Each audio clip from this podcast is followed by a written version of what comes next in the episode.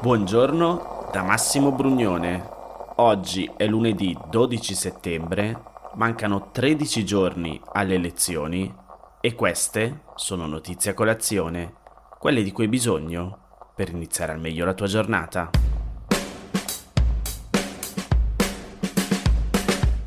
La puntata di oggi ha rischiato seriamente di non poter andare in onda e io mi sono accorto di quanto importante sia l'elettricità nella nostra vita.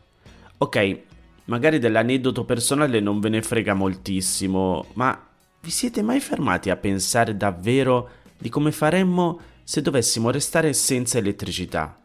E qui politicamente il costo dell'energia, la guerra in Ucraina, le scorte di gas, insomma sono tutti ragionamenti che poi unendo i puntini sono facilmente collegabili. Comunque, ve lo racconto, sono stato via di casa tutto sabato e metà domenica. Torno nel tardo pomeriggio di ieri e già avevo il cellulare mezzo scarico perché, giusto per stare in argomento, nella carrozza del treno che ho usato per tornare a Milano non andava la corrente quindi più di due ore in treno a utilizzarlo senza però poterlo ricaricare fin dalla mattina e la batteria era intorno al 10%. Entro in casa, poggio la valigia e siccome dovevo ancora mangiare lo metto a caricare attaccandolo alla spina in cucina. Poi apro il frigo e mi accorgo che non va. Controllo altre prese e anche quelle non vanno. Ero senza luce in metà casa, anzi veramente molto di più di metà casa la parte più importante potrei dire. Frigo spento, internet staccato, non potevo fare la lavatrice, ero praticamente bloccato ed era domenica.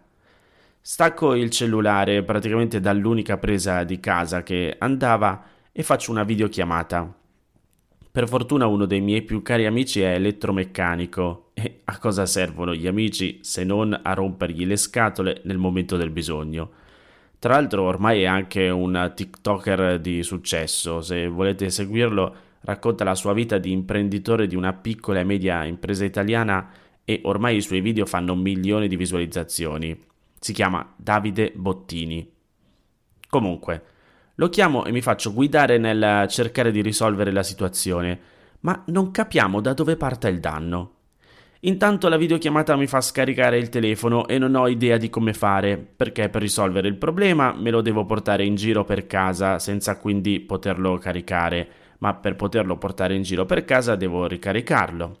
Insomma, alla fine dopo aver smontato mezzo impianto elettrico in videochiamata e devo dire aver preso di fatto un diploma in elettromeccanica nel frattempo, scopriamo che ad essere rotto era proprio l'interruttore differenziale salvavita Devo andare a comprarne uno nuovo. Cellulare praticamente morto. E io a Milano ho solo il motorino, pensate un po', elettrico. Per fortuna ha lasciato carico prima di, di partire, però penso se l'avessi lasciato da caricare in questo momento ero finito.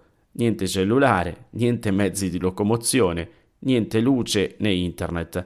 Non potevo fare il podcast, era la mia preoccupazione ma non potevo lavare i vestiti per andare al lavoro. Il freezer si sarebbe scongelato e la roba da mangiare sarebbe andata male. Una catastrofe nella mia testa. Va bene, ora ho esagerato e sono andato anche troppo per le lunghe, però tutto questo per dirvi come spesso non pensiamo a quanto sia importante ciò che abbiamo e diamo per scontato e quanto importante sia se allarghiamo l'argomento a livello strategico, generale, di paese, fare politiche di prevenzione in ambito energetico.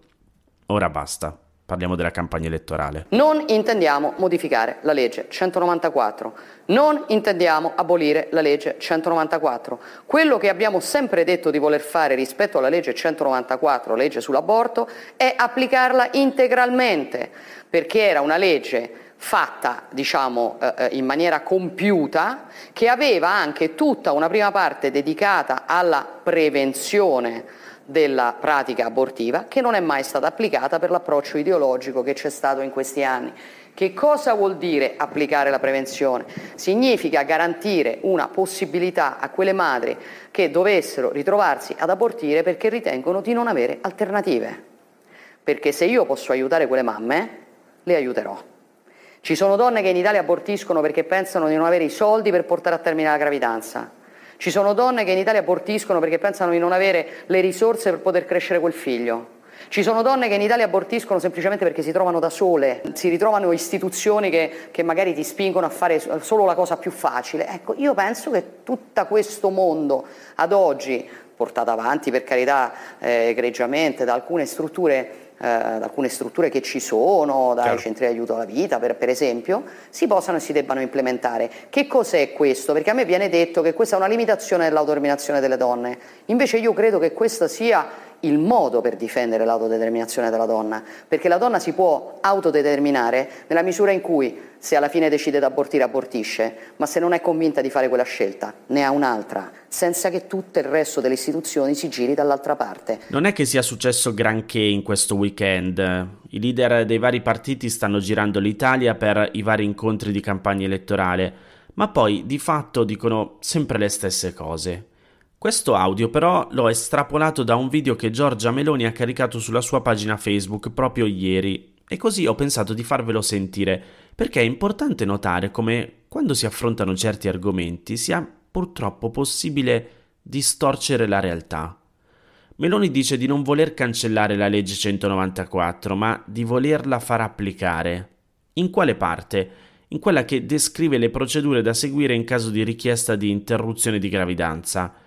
Sul sito del Ministero della Salute c'è una pagina ad hoc in cui si spiega che i passaggi da fare sono esame delle possibili soluzioni dei problemi proposti, aiuto alla rimozione delle cause che porterebbero all'interruzione della gravidanza, certificazione, invito a soprassedere per sette giorni in assenza di urgenza, sia entro che oltre i primi 90 giorni di gravidanza. Secondo Meloni questa procedura non viene rispettata, ma non riporta alcun dato oggettivo, alcuna testimonianza a riprova di ciò. Quello che Meloni maschera e che forse vorrebbe dire in maniera più esplicita è che vorrebbe che nei consultori si spingesse di più nel far desistere le donne a non interrompere la gravidanza. Diverse inchieste giornalistiche hanno raccontato come già oggi una donna che vuole abortire fa una grossa fatica a trovare imparzialità nei medici a cui si rivolge. Dai dati raccolti in un'inchiesta di Chiara Lalli e Sonia Montegiove, viene fuori che in Italia ci sono 72 ospedali che hanno tra l'80 e il 100% di medici obiettori e sono 11 le regioni in cui c'è almeno un ospedale con il 100% di obiettori. In alcune province d'Italia non esiste un ospedale dove poter effettuare l'aborto. Insomma, su questo tema la realtà è ben diversa da quella che racconta Giorgia Meloni. Se volete ne ho parlato in una puntata di approfondimento di Notizia Colazione proprio con la giornalista Chiara Lalli. Basta scorrere indietro fino al 12 febbraio oppure cercare qui dove mi state ascoltando il titolo della puntata. Aborto, un diritto di difficile applicazione.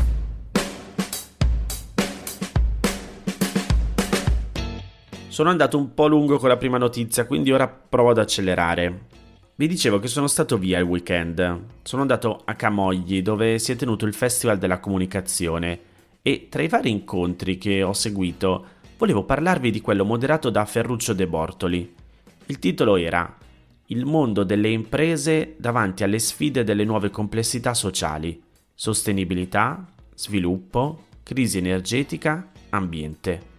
A parlare c'erano il presidente di Iren Luca Dalfabbro, l'amministratore delegato di Ferrovie dello Stato Luigi Ferraris, il presidente dell'Istituto Italiano di Tecnologia Gabriele Galateri di Genola e il presidente della Fondazione Compagnia di San Paolo, nonché ex ministro dell'istruzione Francesco Profumo.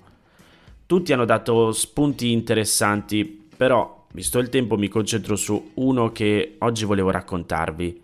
Il presidente di Iren, che è una società che opera nella produzione e distribuzione di energia elettrica, nei servizi di teleriscaldamento, nella gestione dei servizi idrici integrati, dei servizi ambientali e tecnologici, dicevo, il presidente Luca Dal Fabbro ha spiegato come la prossima competizione globale si gioca sui metalli rari e ha sottolineato come tutte le crisi che abbiamo e stiamo attraversando erano e sono previste.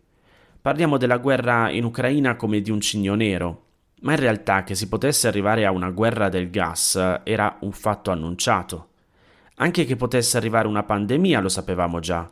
E il nostro paese, che è molto bravo a gestire le crisi, deve imparare a pianificare. E come vi dicevo, è stato molto pragmatico il presidente di Iren quando ha ricordato che oggi parliamo di gas, di acqua, ma nessuno parla del fatto che la prossima rivoluzione industriale sarà incentrata sui metalli rari, metalli preziosissimi che noi buttiamo, si trovano nei nostri cellulari e noi li buttiamo. Dal Fabbro ha citato un numero ben preciso che da solo spiega quanto sia strategica l'attenzione da porre su questo tema, 95%. È il mercato dei metalli rari controllato dalla Cina. L'Europa è un nano da questo punto di vista. La prossima rivoluzione industriale sarà sui metalli rari e noi siamo completamente impreparati. Come risolviamo allora questo problema? Quello che ha proposto Dal Fabbro è un'economia circolare anche in ambito tecnologico e spiega come ad Iren stiano lavorando in questo senso. Le città sono piene di metalli rari che però noi buttiamo. Dobbiamo pianificare e riutilizzare ciò che buttiamo. Fa bene l'Unione Europea a battersi per la transizione ecologica, ma dobbiamo incominciare a lavorare anche sul recupero e la circolarità tecnologica. Insomma, bisogna avere una visione di paese di medio e lungo periodo.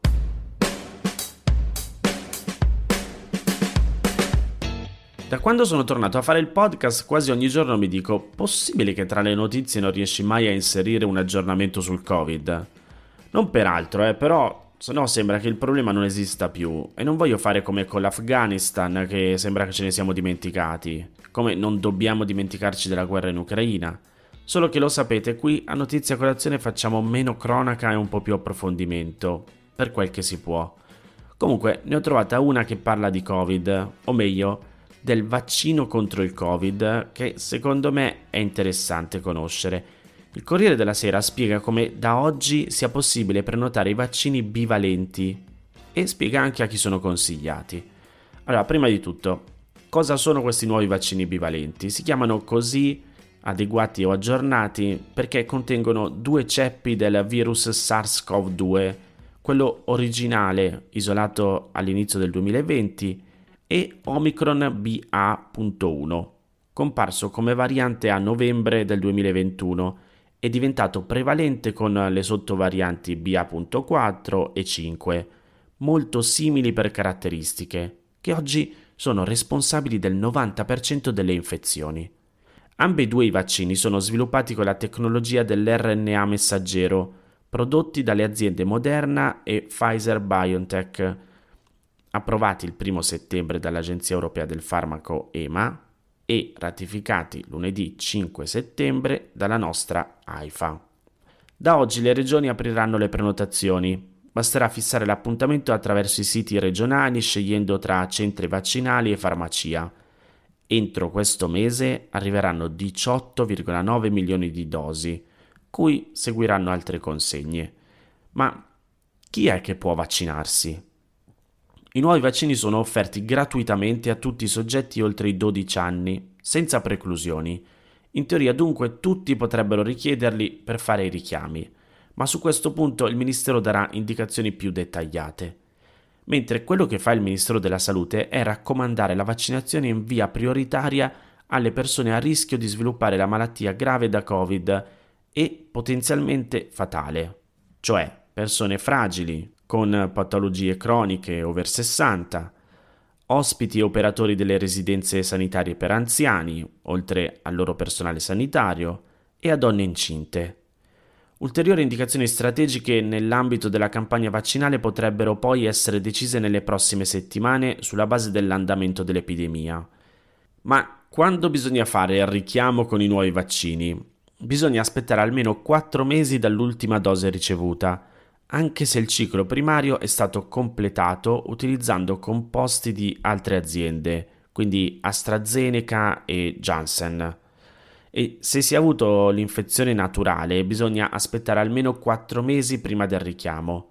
L'ulteriore dose infatti serve a rafforzare la protezione contro le forme gravi di malattia. Mentre su cosa bisogna fare se si è già ricevuto la quarta dose utilizzando i vaccini tradizionali, oppure se si ha fatto tre dosi e avuto successivamente l'infezione, il Ministero deve ancora esprimersi.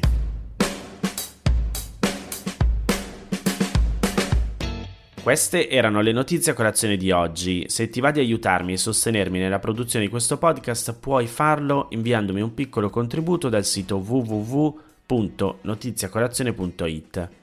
Se ti sei perso alcune notizie puoi andare indietro e ascoltare anche quelle dei giorni scorsi e se lo ritieni utile puoi condividere questo podcast inviandolo a qualche amico. È disponibile su tutte le piattaforme audio. Ricordati che se vuoi puoi iscriverti al canale Telegram di Notizie a Colazione per riceverle tutte le mattine direttamente sul tuo smartphone. Oppure mandami il tuo numero di telefono all'email notizieacolazione chiocciolagmail.com per riceverle via WhatsApp. Ti aspetto domani per iniziare insieme una nuova giornata. Un saluto da Massimo Brugnone.